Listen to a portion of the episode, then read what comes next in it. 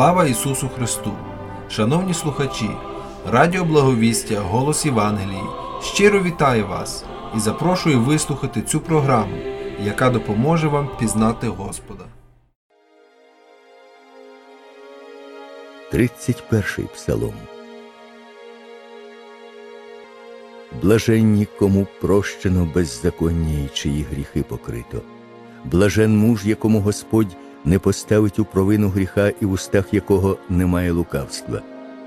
Коли я замовк, постарілися кості мої від благання мого увесь день, бо день і ніч тяжіла наді мною рука Твоя, і свіжість лиця мого зникла, як у літню посуху. Беззаконня мої я пізнав, і гріха мого не утаїв. Я сказав: визнаю я перед Господом беззаконня мої і ти простив провини серця мого. Тому помолиться тобі кожен праведник у слушний час, навіть велика повінь не досягне його. Ти пристановище моє у скорботі, що огорнула мене, радости моя визволи мене від тих, що оточили мене. Врозумлю тебе і наставлю тебе на путь, що нею ходитимеш, пильнуватиме тебе око моє. Не будьте, як кінь і мул, що розуму не мають, віжками та вуздечкою стягни щелепи їх, якщо не наближаються до тебе. Багато покарань грішникові, а того, хто уповає на Господа, оточить милість. Веселіться у Господі і радуйтеся, праведні, і торжествуйте всі праві серцем.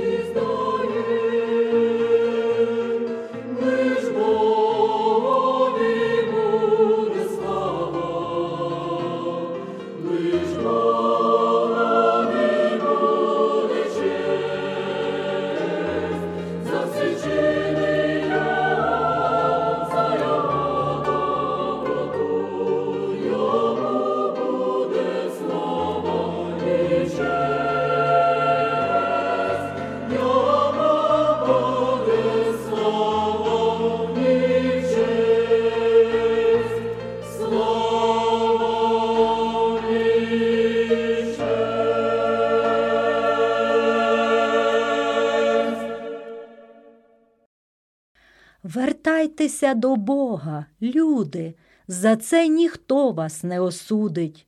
Вам треба правди? Правда буде, у Слові Божому вона. Його читайте ви до букви, і щедрі стануть ваші руки, тривога зникне і розпука, всміхнеться сонцем далина. Ви ще зумієте порвати гріхів своїх мічсні канати, зректись вчорашніх ще догматів і помолитися йому. Вертайтеся, бо ще не пізно, несіть спокуту свою слізно, крізь час нестриманий і грізний, що насуває нам пітьму. Вертайтеся, спасіння ради, хай серце сумніви розгладить. Господь для всіх дарує радість, хто прагне зустрічі із ним. Не лишить вас на призволяще, вам допоможе в дні найважчі, і душі визволить пропащі з міцних обіймів сатани. Вертайтеся, брати і сестри, хвалу Творцю воздайте чесно, і світ, вмираючий, воскресне, як від цілющої води. З вас мусить кожен пам'ятати, хто на Голгофу йшов мирати, за нас неправедно розп'ятий, хто Бог одвічний і один. У житті не завжди все збувається. Хочеш так, по-іншому бува. Воно й не посміхається. Замість нього на душі журба замість нього на душі журба.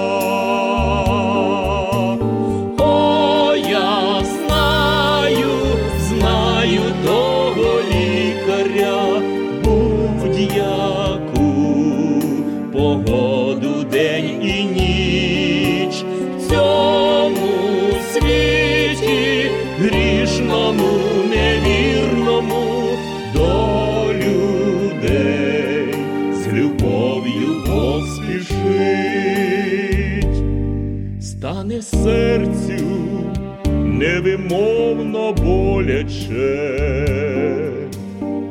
аж на очі набіжить сльоза,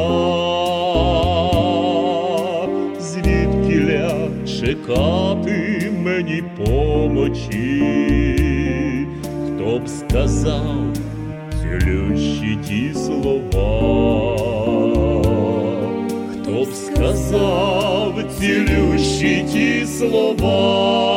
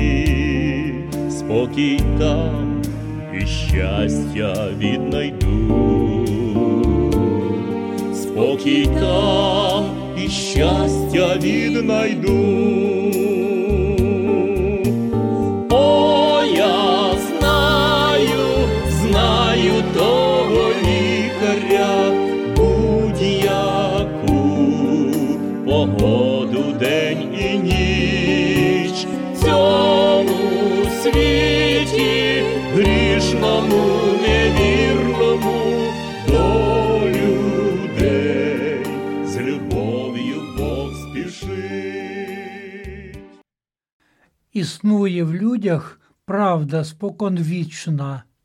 Кого Господь захоче вшанувати, до тих він дійовий і доброзичний, для тих у нього метод благодать. О, благодать! Усе цвіте і пахне, добробут, сила рук, як на показ, ніхто не загубився, ніщо не чахне. Це, нам здається, благодатний час. Ні, благодать не завжди у світлім тоні. Буває часто хмарність і пітьма, життя як небо, у густій заслоні, а дні погожі, майже їх нема. Бог планував не тут людині жити, у Божім плані небеса для нас. Він хоче з цього нас переселити у неземний, блаженний, вічний час. Але туди прийдемо всі готові. Нас тут готує Божа благодать, дає уроки радості і горя, і наглядає, як вони стоять. Буває, втішить нас благословінням, від чого легко серцю і душі. Буває, вкине в хвилю невезіння, від чого тяжко вдень і вночі. Нам треба мати правильне поняття, залежні всі ми в будь-якій порі. Святий Господь керує благодаттю, яку нам видно в горю і в добрі. Здається, ми ці всі секрети знаємо. Законом цих секретів живемо. І перед троном Господній поспішаємо і всі життєві болі несемо. Хіба ми сміємо підійти до Бога та похвалитись тим, що не своє? Може, отим, що маємо святого? Так то ж не наше, Бог те все дає. Тож Бог подав нам благодатне слово, воно живе, діяльне, непросте. Тож Боже Слово творить в нас обнови, міняє все гріховне на святе. Нам щедрий Бог рукою благодать зробив аж так, що сина в світ послав, щоб ми щасливі стали і багаті. За це Христос життя своє віддав. О, благодать!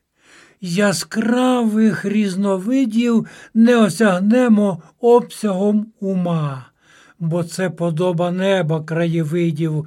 Дивись, дивись, а краю там нема. По здібностях своїх ми різні люди. Тож і дарунки благодаті так даються нам. Хай те на користь буде тобі, мастак, також тобі, простак. Дарунки благодаті різновидні, але в цілому Божа благодать, вона як Бог, як небо, необхідна всім до одного. Варто скористати. О, якби ми були такі завзяті, о, якби ми могли в порі оцій давати славу Божій благодаті за різновиди ті, що є у ній. Тепер ми маємо висновок із цього. Бог нас, людей, бажає вшанувати. Отож, сердечно прославляємо Бога за невимовний дар, що зветься благодать. дає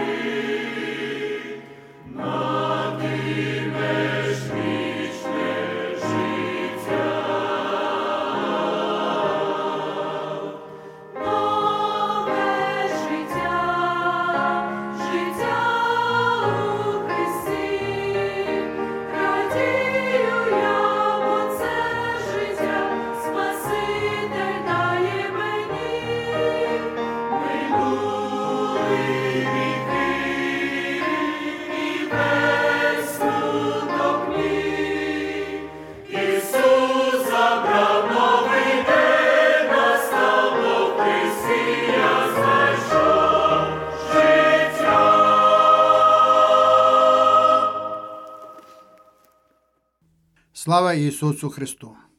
Шановні радіослухачі, сьогодні я хотів би порозважати разом з вами про Божу благодать.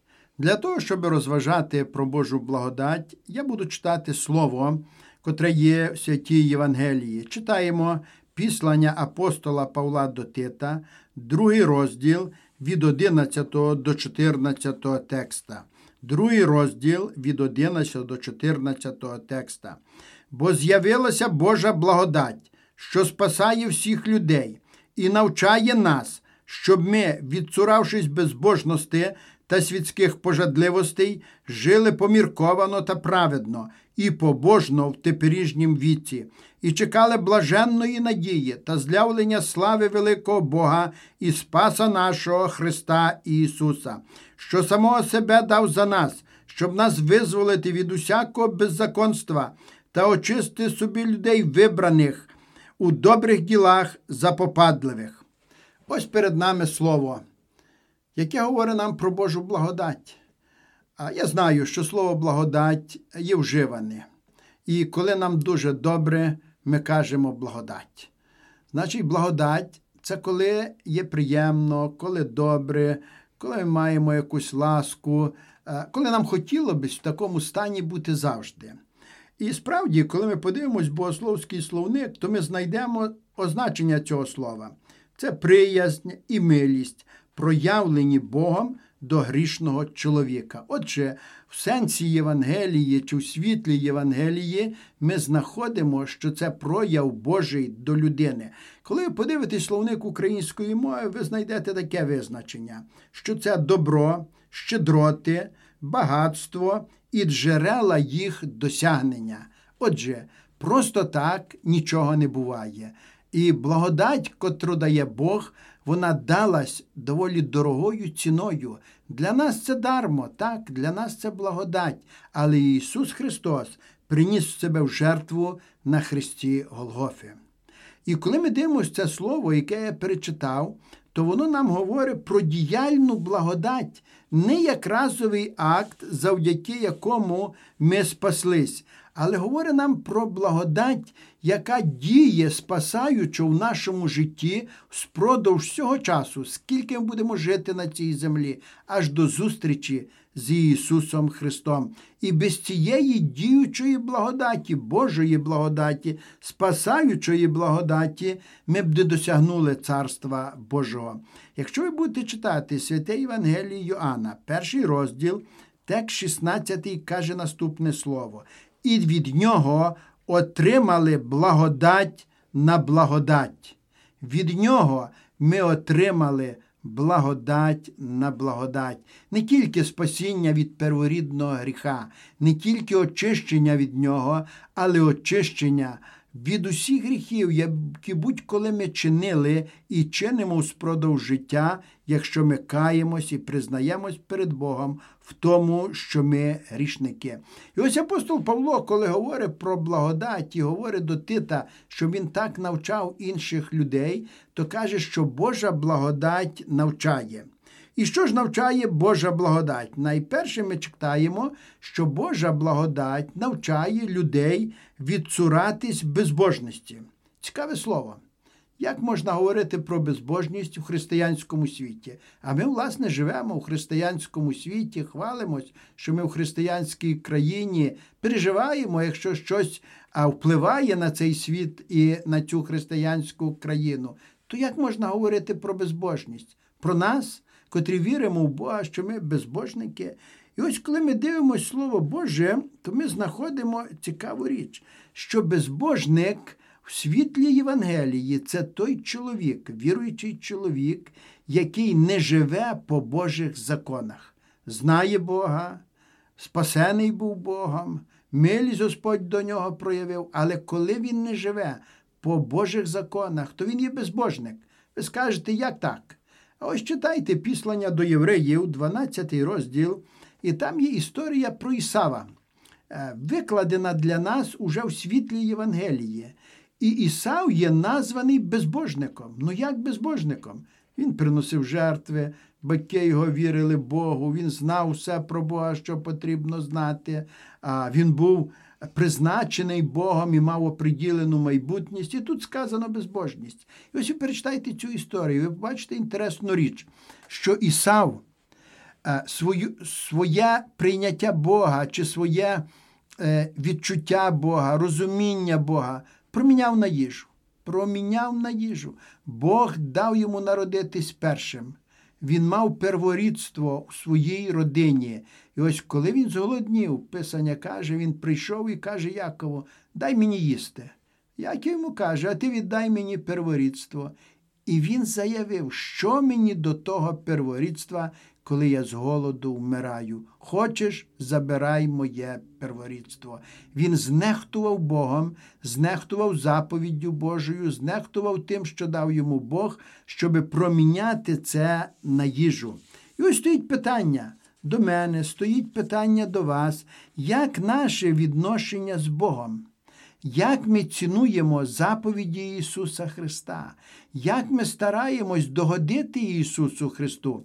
Апостол Павло, коли пише післання до Солунян, то каже таке цікаве слово, що ви шукаєте того, що приємно Ісусу Христу. Чого ми шукаємо в своєму житті? Чи ми шукаємо заповідей, які засвідчують, що коли ми їх виконуємо, ми любимо Ісуса Христа? Чи ми шукаємо їжі? щоб наповнити наше тіло, чи ми шукаємо якихось цінностей цього світу, чи ми шукаємо іще чогось. Подивимось на своє життя. Ми маємо кожні сутки 24 години. Як ці години розподілені, скільки відділено для нас особисто, скільки відділено для родини, скільки для роботи, для спання і скільки відділено для Бога. Подумаймо про це, чи ми справді віруючі люди, чи, можливо, ми люди, знаючи Бога, але стали безбожниками, тому що перестали цінити заповідями Ісуса Христа. Друге слово, яке ми знаходимо, говорить так: відцурайтесь світських пожадливостей. І цього учить нас Божа благодать, щоб відцуратись світських пожадливостей. Ісус Христос не спас нас для того, щоб ми знову перебували у тих ділах, які ми робили до цього. Апостол Павло каже: ви колись такі були, ви колись це робили, але сьогодні ви вже нове творіння, ви новий народ, ви царське священство. То чи можете ви це робити і прагнути того, що ви прагнули колись? І ще римляни розуміли душу людини, і вони казали так, що людині потрібно хліб і розваги. І вони давали людям хліб і розваги. Кожен римлянин мав гроші на хліб і мав гроші на розваги, і вже їм більше нічого не було потрібно. А які ми сьогодні, які люди сьогодні, що потрібно людям?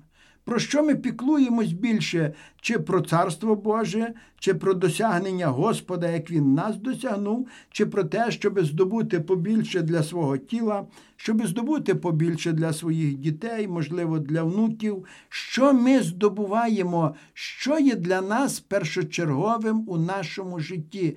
І тоді ми можемо побачити. Чи справді ми навчаємось в благодаті Божій, відцурались від світських пожадливостей і йдемо дорогою, яка провадить нас у Царство Боже. Цього учить нас благодать. Ми подивимось на самі себе, що ми несемо в церкву, що ми несемо другим людям, чи несемо ми слово про Ісуса Христа, чи, можливо, пробуємо трохи принести того, що живе світ, а Він живе у своїх пожадливостях. І Йоанн в свій час написав, в яких пожадливостях живе світ. Читайте перше післання Йоанна, і ви знайдете це слово. І ще одну річ ми знаходимо тут, чого учить нас, чи навчає нас Божа благодать. Вона навчає нас жити, жити в цьому світі, жити помірковано, жити праведно і жити побожно. Помірковано, праведно і побожно. Три аспекти нашого життя. І коли подумаєш про поміркованість, ну то, звичайно, я можу думати про себе, ви про себе. Ми можемо судити один про одного, але можемо помилитись. І тому завжди найкраще дивитись на самого себе. Чи маю я міру у всіх речах, які мені потрібні і які оточують мене. Знаєте, коли подивитись апостольські післання, то ми знаходимо не один раз апостоли говорять нам, що ми були задоволені. Задоволені з того, що ми маємо. І коли людина задоволена, вона тоді поміркована, тоді вона є під Божою благодаттю, тоді вона живе так, як хоче Ісус Христос. Друге слово каже, що ми повинні жити праведно. Знаєте, праведне життя починається з праведного думання. І ми можемо проаналізувати себе. Що я думаю? Чи я думаю правду і праведно про все і про всіх, чи я думаю, як мені мати щось вигоду, як мені обійти когось, щоб стати першим. І третє побожно. Що значить жити побожно? Це мати повагу до Бога, служити Господу з задоволенням, добровільно шукаючи, як зробити приємність для Ісуса Христа, бути наповненим трепетливою повагою до Ісуса Христа як свого Спасителя, шукати, що є приємно для Господа. Апостол Павло це говорив, і він закінчив це слово, кажучи, що ми повинні жити побожно в сучасному віці. Кожний вік має свої стандарти побожності, але які би стандарти не були, вони завжди є заключені в нашому відношенні до Господа. І посліднє, що ми знаходимо тут, це очікувати другого приходу Ісуса Христа. І ось Божа благодать навчає нас оцього стану очікування, щоб коли прийде Ісус Христос, ми з готовністю зустріли Його як свого Спасителя.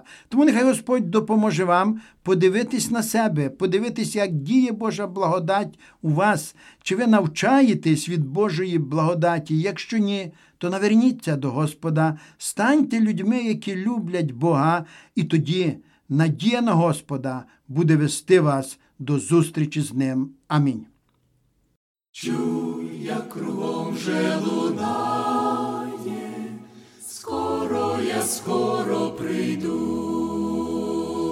той, хто Христа виглядає, вийде на зустріч йому, маєш оливу в своїм канці, маєш оливу в своїм канці. О, любий друже, як ні,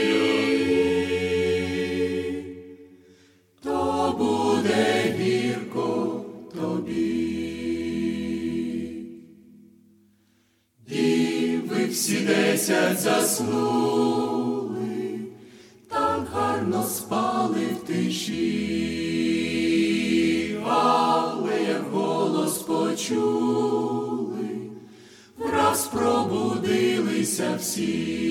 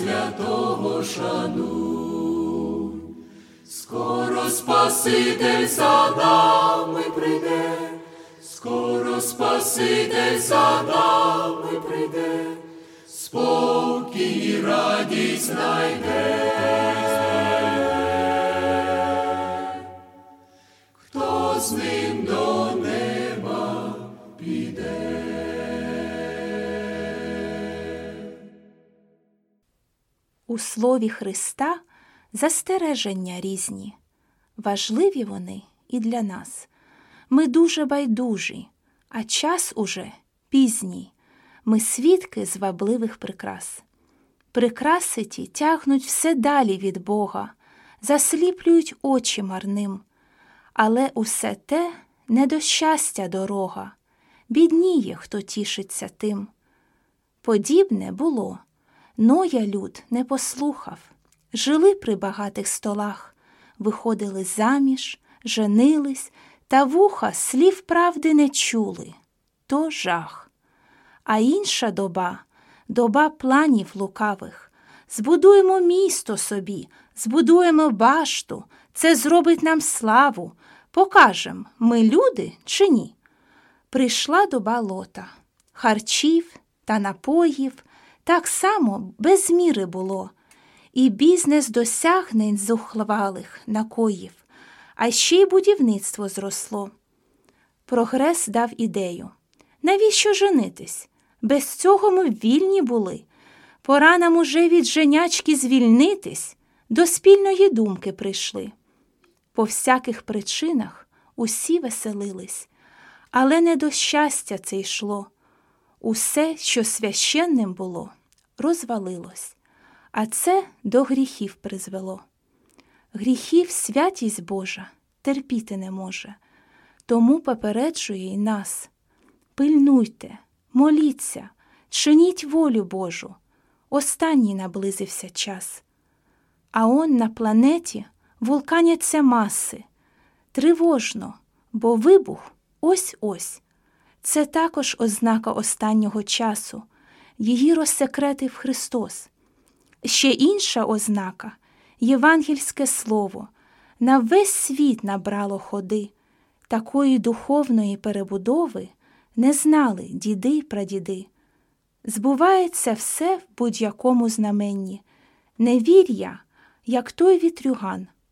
А наша сім'я хай живе сьогоденні, як личить сім'ї християн.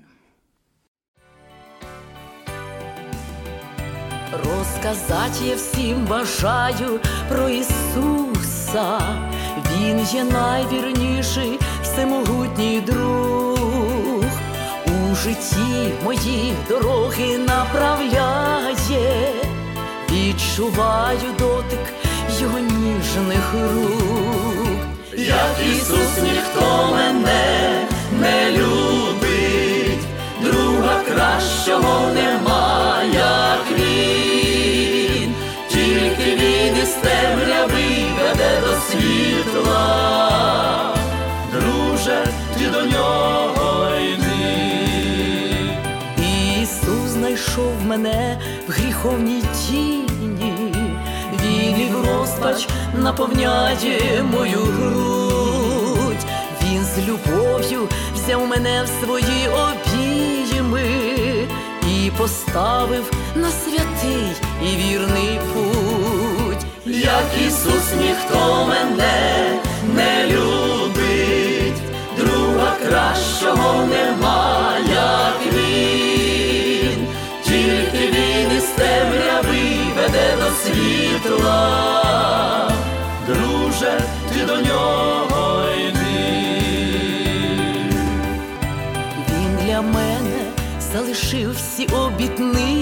обітниці, утішає він і в горю, і в журбі, тільки в небі зможу я все зрозуміти, чому він так полюбив і спас мене, як Ісус ніхто мене не любить, друга кращого нема, як він, він із темряви веде до світла, друже, ти до нього йди.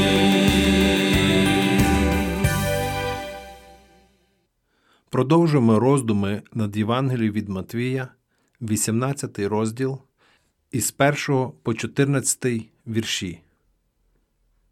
Підійшли до Ісуса тоді його учні, питаючи. Хто найбільший у Царстві Небеснім? Він же дитину покликав і поставив її серед них, та й сказав. По правді кажу вам, коли не навернетесь і не станете, як ті діти, не війдете в Царство Небесне. Отже, хто впокориться, як дитина оця, той найбільший у Царстві Небеснім. І хто прийме таку дитину одну в моє ймення, той приймає мене. Хто ж спокусить одне з цих малих, що вірують в мене, то краще б такому було, коли б жорно млинове на шию йому почепити і його потопити в морській глибині. Від спокус горе світові, бо мусять спокуси прийти. Надто горе людині, що від неї приходить спокуса. Коли тільки рука твоя чи нога твоя спокушає тебе, відітни її й кинь від себе.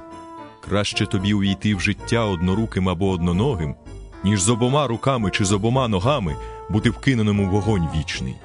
І коли твоє око тебе спокушає, його вибери й кинь від себе. Краще тобі однооким війти в життя, ніж з обома очима бути вкиненому до геєни огненої. Стережіться, щоб ви не погордували ані одним із малих цих. Кажу бо я вам, що їхні анголи повсякчасно бачать у небі обличчя мого Отця, що на небі. Син бо людський прийшов, щоб спасти загинуле. Як вам здається, коли має який чоловік сто овець, а одна з них заблудить, то чи він не покине дев'ятдесятьох і дев'ятьох у горах, і не піде шукати заблудлої? І коли пощастить відшукати її, по правді кажу вам, що радіє за неї він більше, аніж за дев'ятдесятьох і дев'ятьох незаблудлих. Так волі нема Отця вашого, що на небі, щоб загинув один із цих малих. По-перше, ці вірші вказують на необхідність навернення до Бога, навернення, яке повинно проявитися у дитячому смиренні. Учні підійшли до Христа з питанням То хто найбільший у Царстві Небесному? Вони міркували, як духовні невігласи, сповнені плотських сподівань, і Господь дав їм відповідь, яка пробудила їх від полуденного сну. Ця відповідь містить фундаментальну істину християнства. Якщо не навернетеся і не станете як діти, не війдете в Царство Небесне. Нехай же ці слова глибоко западуть у наші серця. Без навернення нема спасіння. Наша внутрішня природа повинна змінитися. Самі по собі ми не маємо ні віри, ні страху, ні любові до Бога. Нам потрібно народитися згори. Івангелія від Івана 3.7. Самі по собі ми не здатні ні на що добре і не можемо знаходитись у Божій присутності. Небеса не стануть для нас небесами, якщо ми не навернемось. Ця істина стосується усіх людей без винятку, до яких би класів і суспільних груп вони не належали. Усі вони народжені в гріху і є дітьми гніву. Усі вони мають народитися згори і стати новим творінням. Ми повинні отримати нове серце і новий дух. Давнє повинно пройти, щоб дати місце новому. Добре бути охрещеним в християнській церкві і користуватися засобами благодаті, але в першу чергу ми повинні навернутись до Бога. Як же дізнатись, що ми дійсно навернулись? Чи існує якийсь спосіб перевірити самих себе? Вірною ознакою правдивого навернення є смирення. Якщо ми дійсно отримали Святого Духа, це обов'язково проявиться у дитячому смиренні. Подібно до дітей, ми будемо скромно оцінювати свої можливості і відчувати свою залежність від Небесного Отця. Подібно до дітей, ми не будемо шукати особливих благ в цьому світі, але маючи дах над головою, хліб щоденний і любов Бога Отця, будемо завжди задоволені. Це найкращий спосіб дізнатися, чи по-справжньому ми навернулися до Бога, і перевірити своє серце. Легко перейти з однієї громади чи секти в іншу, легко змінити свою точку зору, але такі зміни не спасуть жодної душі. Усім нам потрібно перейти від гордості до смирення, від високої самооцінки до скромної, від самопіднесення до самоприниження, від фарисейського світогляду до світогляду митника. Якщо ми хочемо спастися, нам потрібне саме таке навернення, і його може здійснити тільки Святий Дух. По-друге, ці вірші показують нам, що великий гріх може стати каменем спотикання на шляху віруючого. Ісус ясно вказує на це горе світові від спокус, бо повинні прийти спокуси. Однак горе тій людині, через яку спокуси приходять. Ми спокушаємо душу людини, коли робимо щось таке, що утримує її від навернення до Христа, заважає їй стати на шлях спасіння чи розчаровує в істинній вірі. Ми можемо це робити прямо, переслідуючи, висміюючи, протидіючи або відмовляючи від служіння Христу. Ми можемо робити це опосередковано, ведучи такий спосіб життя, який суперечить нашому сповіданню і робить християнство огидним для інших. Поступаючи таким чином, ми, за словами нашого Господа, робимо великий гріх. Це вчення містить дещо загрозливе і змушує нас серйозно перевірити своє серце. Недостатньо робити добро цьому світові. Треба упевнитися в тому, що ми не робимо йому зла. Можливо, ми відкрито не переслідуємо слух Христа. Але чи не шкодить їм наша поведінка? Страшно навіть уявити собі, скільки зла може принести людина, яка на словах сповідує віру в Христа, а ділами своїми відрікається від Нього. Вона відвертає невіруючих від Бога, сіє сумніви серед тих, хто шукає спасіння, і розхолоджує святих. Неправдиві віруючі є проповідниками сатани. Останній день відкриває, скільки душ погубили ці спокуси в церкві Христа. Звинувачуючи царя Давида, Натан сказав: Цим учинком ти справді підбурив Господніх ворогів. Друга книга царів 12.14. По-третє, з цих віршів ми дізнаємось про реальність покарання після смерті. Наш Господь використовує тут два сильних вирази бути вкинутим у вогонь вічний і бути вкинутим у вогняну гієну.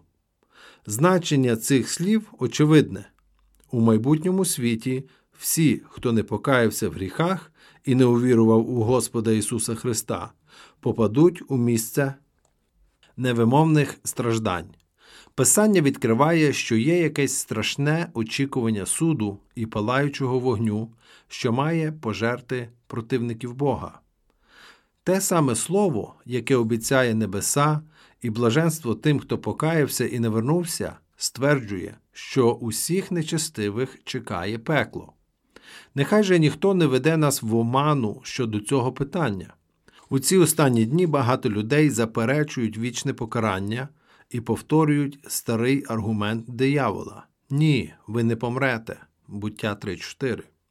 Нехай же ніякі запевнення, як би привабливо вони не звучали, не похитнуть нашу віру. Будемо твердо триматися старої дороги. Бог любови та милості є також Богом праведності, і Він обов'язково відплатить за все. Потоп за часів Ноя та спалення Содому відкривають нам, що він зробить у майбутньому з цим нечестивим світом. Ніхто так ясно не говорив про пекло, як сам Ісус Христос. Жорстокосерді грішники одного дня побачать, що гнів агнця це реальність. Нарешті ми дізнаємося з цих віршів, що Бог цінує навіть найменшого з віруючих. Немає бажання в Отця вашого Небесного, щоби загинув один із цих малих.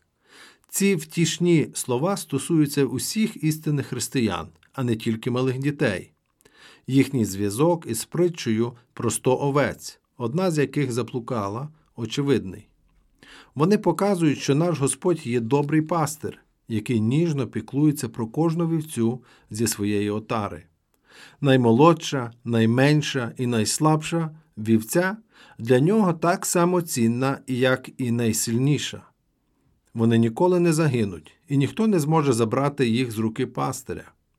Він проведе усіх своїх овець через пустелю цього світу. Він не буде гнати їх дуже швидко, щоб жодна з них не загинула. Він поведе їх через усі труднощі і захистить від усіх ворогів. З тих, кого ти дав мені, я не втратив жодного з них. Івана 18.9. Хто побоїться стати християнином з таким Спасителем? Хто зможе загубитися, маючи такого пастира? Амінь.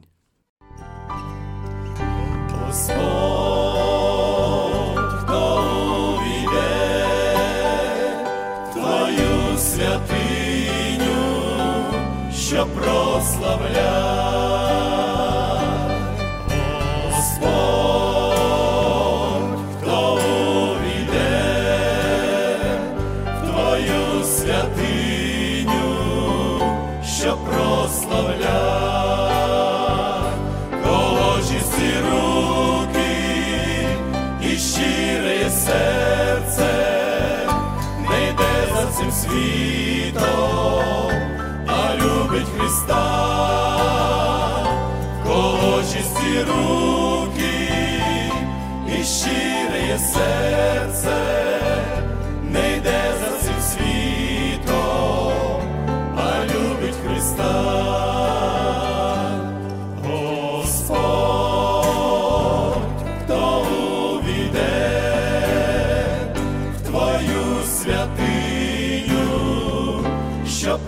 прославляє,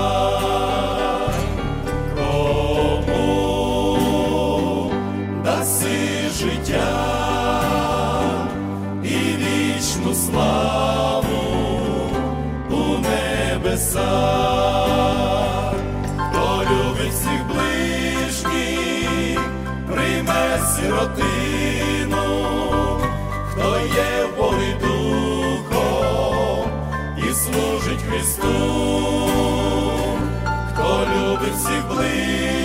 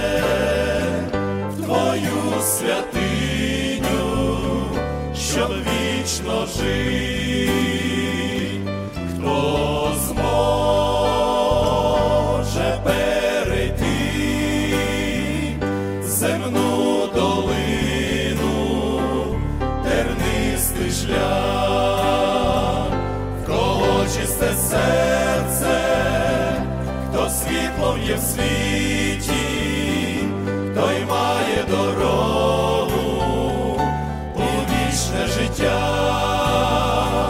в кого чисте серце, хто світлом є в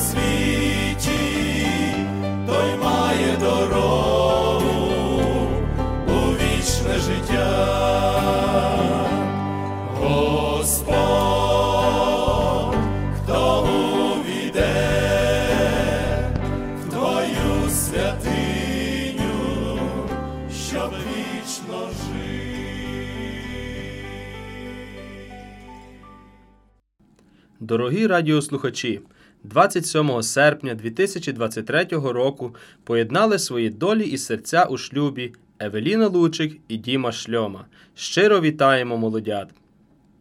Ні, недобре бути в вік одному. Так сказав колись великий Бог. Ця біблійна істина відома. Значно, значно краще бути вдвох. Втроє навіть нитка менше рветься, віщі Соломонові слова. Лихо з горем легше перетреться, там, де вірність і любов жива. Віримо, Ісус сьогодні з вами. Все робіть лиш так, як мовить Він, щоб втішались церква, тато, мама, діти ваші, майбутня зміна поколінь. Хай кує літа зозуля в лузі, в небо не вповільнюйте ходи. Радості весільної вам, друзі, щастя і любові молодим.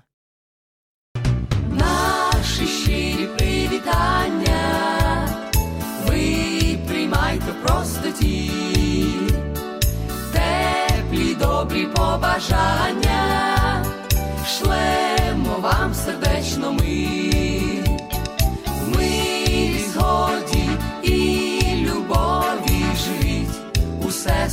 життя, щоб ваша хата завжди багата добром і щедрістю була, добром і щедрістю була.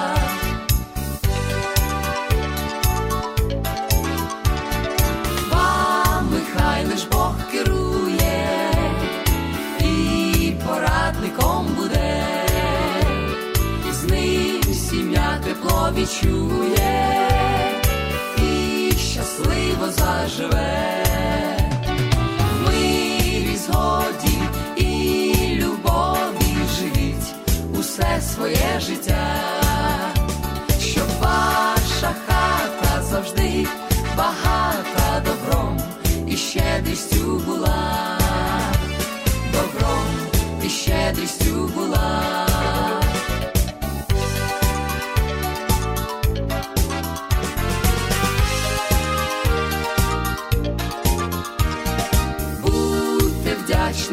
Завжди і спішіть допомогти.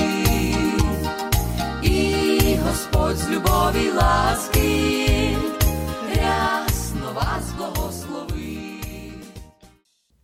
Шановні слухачі, Радіо Благовістя Голос Євангелії, яке діє від імені Першої Української Євангельсько-Баптистської церкви міста Філадельфії, запрошує вас слухати наші програми, які транслюються на хвилях 860 AM щосуботи у першій годині пополудні, а також через електронну форму Podcast на платформах Spotify та Apple Podcast. Ви можете їх знайти під назвою First Ukrainian Evangelical Baptist Church 1 ST UEBC. Запрошуємо вас на наші зібрання кожної неділі з 11 години ранку та 6 години вечора за адресою 9610 North East Avenue, Філадельфія, Пенсильванія, зип-код 19115.